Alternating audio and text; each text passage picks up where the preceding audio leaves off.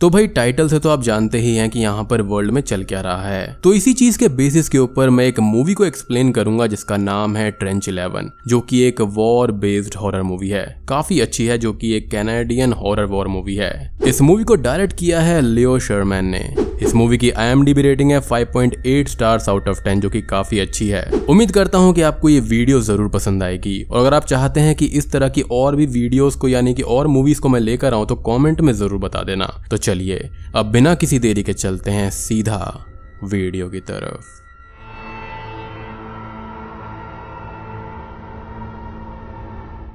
Movie की शुरुआत में हम देखते हैं बर्टन नाम के एक टनलर को जो कि एक बंकर में कुछ सोल्जर्स के साथ में फंसा हुआ था। उस बंकर के ऊपर जर्मन आर्मी थी और ये लोग बंकर में उनसे ही छुपे हुए थे। और बर्टन सबको बाहर निकालने का रास्ता ढूंढता है क्योंकि उसका काम ही यही था। लेकिन कुछ ही देर के बाद में वहाँ पर ये लोग कुछ शोर कर देते हैं, जिससे बाकी के जो जर्मन सोल्जर्स होते हैं, वहाँ पर एक्टिव हो जाते हैं। और यहाँ पर वो एक हैवी ब्लास्ट करते हैं, जिसके साथ में बर्टन के जो लोग थे वो मारे जाते हैं, जिससे की बर्टन अंडरग्राउंड में वही बारह दिनों तक ट्रैप हो जाता है। खैर, इसके बाद में सीन यहाँ पर शिफ्ट होता है और अब कहानी तीन महीने आगे बढ़ जाती है। और हम देखते हैं ब्रिटिश आर्मी के ऑफिसर्स जेनिंग्स और डॉक्टर प्रीस्ट कर्नल एशक्रॉफ्ट को।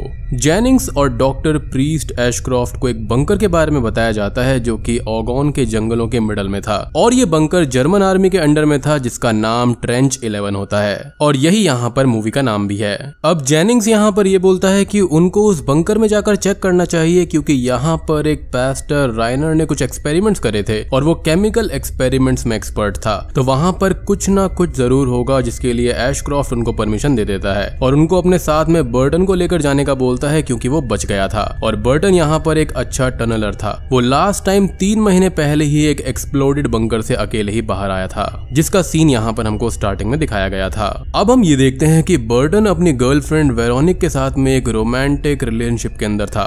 और वो उसके साथ में जल्दी ही शादी भी करने वाला था। लेकिन कुछ ही देर के बाद में वहाँ पर कुछ सोल्जर्स आ जाते हैं जो कि बर्टन को लेने आए थे, और वो रेडी भी नहीं था तो वो उसको ज़बरदस्ती ही अपने साथ लेकर चले जाते हैं। अब आगोन फॉरेस्ट के अंदर पूरी टीम साथ होती है, जहाँ पर जेनिंग्स की हेल्प के लिए कुछ अमेरिकन सोल्जर्स भी थे, जिनको कैप्टन कूपर लीड कर रहे थे। अब वो लोग आगे जाते हैं और जंगल के पास पहुँच जाते हैं, और कुछ देर वहाँ पर रुकने का फैसला करते हैं, ताकि वहाँ के रूट को वो ऑब्ज़र्व कर सकें।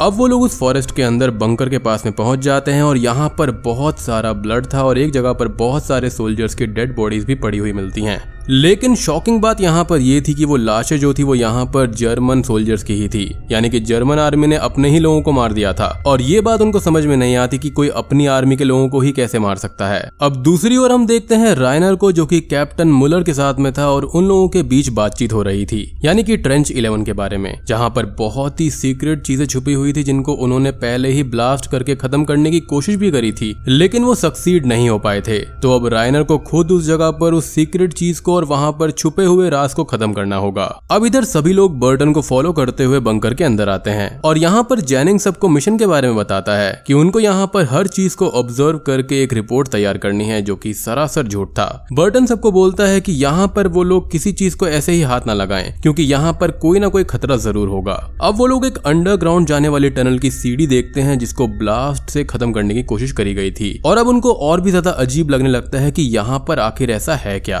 अब वो लोग एक एक करके नीचे जाते हैं और यहाँ पर नीचे आते ही उनको वॉल्स पर खूनी हाथ बने हुए मिलते हैं और वो लोग उसको देखकर आगे बढ़ने लगते हैं। अब उनको वहाँ पर एक जर्मन सोल्जर मिलता है जो कि नीचे फंस गया था और एक लॉक डोर भी मिलता है। अब वो सोल्जर होश में आ जाता है और बाकी के लोग उस लॉक्ड चेम्बर के डोर को ओपन करने लगते हैं और वो जर्मन सोल्जर उनको बहुत रोकता है कि उस गेट को मत खोलो, उस गेट को मत खोलो, क्योंकि अगर उन्होंने उस गेट को खोल दिया तो सभी लोग मारे जाएँगे। लेकिन कोई भी उसकी बात नहीं मानता और वो सोल्जर खुद को ही शूट करवा कर अपनी जान दे देता है, जिससे कि सभी लोग शॉक्ड हो जाते हैं। खैर, अब उस चेम्बर के अंदर जाने पर उनको एक आदमी मिलता है जो कि अजीब तरह से बिहेव करके यहाँ वहाँ भाग रहा था, और वो एक सोल्जर पर आकर अजीब तरह की वॉमिटिंग कर देता है, जो कि काफ़ी ग्रोथ सीन था। खैर, अब सभी लोग उस आदमी पर फायरिंग करने की कोशिश करते हैं, लेकिन वो आदमी वहाँ से बचकर भाग जाता है, और वो एक ग्रेनेड की पिन को निकाल कर जाता है, जिसे वो लोग उसी आदमी के पीछे फेंक देते हैं। अब वो लोग उस चेम्बर से बाहर आते हैं, और जैनिंग सबको ऑर्डर देता है कि कैप्टन कूपर और बर्टन यहाँ से बाहर निकलने का रास्ता ढूँढने जाएँगे। और बाकी के लोग इस बंकर में सब जगह घूमकर सारी चीज़ों को देखेंगे और अपनी रिपोर्ट को तैयार करेंगे।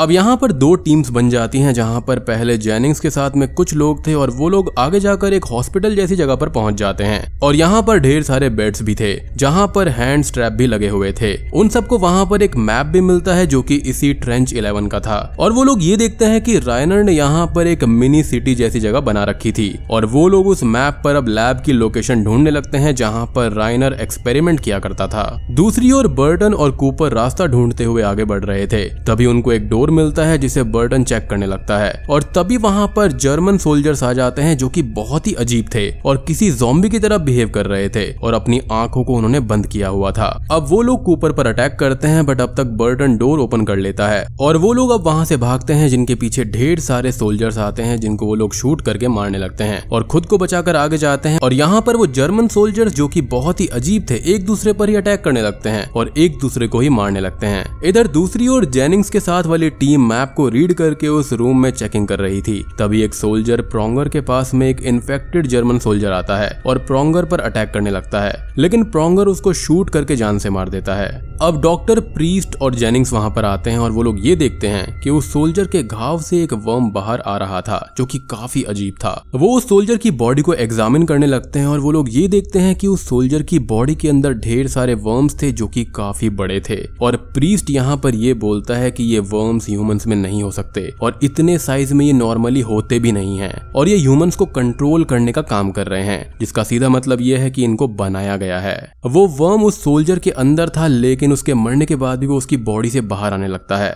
यानी कि वो सोल्जर मरा हुआ था, लेकिन इन वर्म्स की वजह से उसके अंदर जान थी। खैर, दूसरी ओर कूपर अपने घाव को चेक करता है और बर्टन से बात करता है, जहाँ पर वो अपनी टीम को किसी भी हालत में बचाने की बात करता है। और बर्टन उसको बोलता है कि जेनिंग्स ने उसको बोला है कि उनको ढूँढने के लिए स्पेशल टीम आएगी वहाँ पर, और ये एक बहुत ही बड़ा झूठ है। और अगर वो लोग यहाँ पर मर भी गए तो यहाँ पर कोई भी नहीं आने वाला। इधर जेनिंग्स सबको चलने का ऑर्डर देता है, और अब प्रोंगर और उसके साथ वाला सोल्जर कैली जो होता है, वो जेनिंग्स की बात मानने से इनकार कर देता है, क्योंकि जेनिंग्स ने उनको बिना जानकारी दिए ऐसे मिशन में फंसा दिया था। यानी कि यहाँ पर रिपोर्ट बनाने वाली बात जो थी, वो बिल्कुल फेक थी। असल में यहाँ पर उनको इस एक्सपेरिमेंट को देखना था। खैर वो सब आपस में बहस कर ही रहे थे कि तभी रायनर और मोलर अपने जर्मन सोल्जर्स के साथ में वहाँ पर आ जाते हैं और प्रोंगर और जेनिंग्स को जान से मार देते हैं। कैली और डॉक्टर प्रीस्ट को वो लोग बंदी बना लेते हैं और अपने साथ ले जाने लगते हैं, क्योंकि वो इस जगह को एक्सप्लोर करने आए थे और उनको और भी ज़्यादा आदमी चाहिए थे।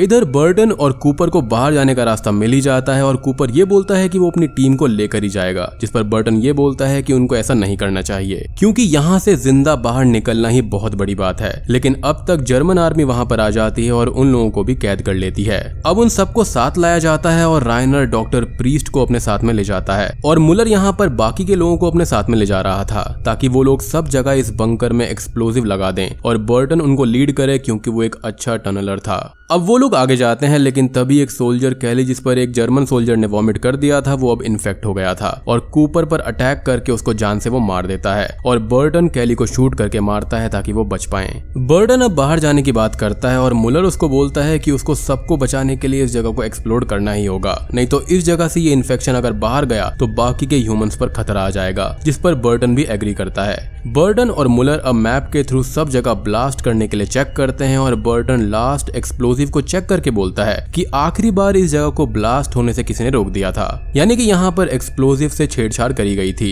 मतलब यहाँ पर कोई तो है जो नहीं चाहता कि ये जगह तबाह हो जाए। इधर डॉक्टर प्रीस्ट और राइनर आपस में बात कर रहे थे, जहाँ पर बातों ही बातों में राइनर अपना प्लान बताता है और दोस्तों अब यहाँ पर खुलते हैं असली पत्ते।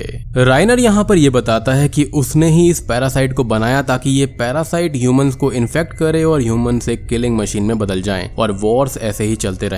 जिस पर डॉक्टर प्रीस्ट ये बोलता है कि ऐसा करने से रायनर के देश के लोग भी मारे जाएँगे, जिस पर रायनर ये बोलता है कि उसको इससे कोई भी फ़र्क नहीं पड़ता, यानी को एक सन की था। और अब रायनर डॉक्टर प्रीस्ट को टॉर्चर करने लगता है और उसको जान से मार देता है। और रायनर अब अपने सोल्जर्स को बोलता है कि सारे बंकर में पॉइजन गैसेस को छोड़ दो, और वो खुद को वहाँ पर उन केमिकल्स को कलेक्ट करने लगता है, जिनसे वो पैरासाइट बनाया गया था। अब इधर मुलर और बर्टन सभी जगह पर एक्सप्लोजिव लगाने लगते हैं, लेकिन वहाँ पर मौजूद गैसेस में लीकेज की वजह से वो लोग वापस लौट रहे थे, और एक रूम में वो छुप जाते हैं। इधर एक इन्फेक्टेड जर्मन सोल्जर आता है और वो मुलर का पैर तोड़ देता है और बर्टन उसको शूट करके जान से मारता है। अब मुलर जो कि चल भी नहीं सकता था, वो बर्टन से ये बोलता है कि वो यहाँ से बाहर निकल जाए, क्योंकि वो यहाँ पर सारे एक्सप्लोजिव्स को लगाएगा और उनको मैनुअली ब्लास्ट करवा देगा, जिसमें उसकी भी जान चली जाएगी, लेकिन कम से कम ये पैरासाइट तो खत्म हो जाएगा। बर्टन अब बाहर जाते हुए एक्सप्लोजिव लगाने लगता है और मेन डोर तक पहुँच जाता है, लेकिन यहाँ पर राइनर आ जाता है और वो बर्टन के पैर पर शूट करके उसको घायल कर देता है। राइनर अब बाहर जाने ही वाला था और वो बर्टन को टॉर्चर करता है, जिस पर बर्टन उसको बोलता है कि वो जानता है कि अब क्या होने वाला है। और दूसरी ओर से मुलर आखिरी टाइम अपनी फैमिली की फ़ोटो देखता है और एक्सप्लोजिव्स को ऑन कर देता है, जिससे सारे बंकर्स में ब्लास्ट होने लगता है। और हलचल से राइनर डिसबैलेंस होकर गिर जाता है, जिससे एक केमिकल ट्यूब उसकी ही आँख में घुस जाती है। यानी कि he got the taste of his own medicine बढ़िया है। खैर, वो वहीं पर गिर जाता है और इन्फेक्टेड भी हो जाता है। अब इसी बीच बर्टन जागता है और वो बाहर जाने का रास्ता देखता है और वहाँ से बाहर निकल भी जाता है, जिसके साथ ही सारा बंकर ब्लास्ट हो जाता है और बर्डन सेफली बाहर आ जाता है। और वो आगे बढ़ने लगता है, जहाँ पर वो अपनी गर्लफ्रेंड वेरोनिक को याद करता है और बूम इसी के साथ में ये मूवी यहीं पर खत्म हो जाती है।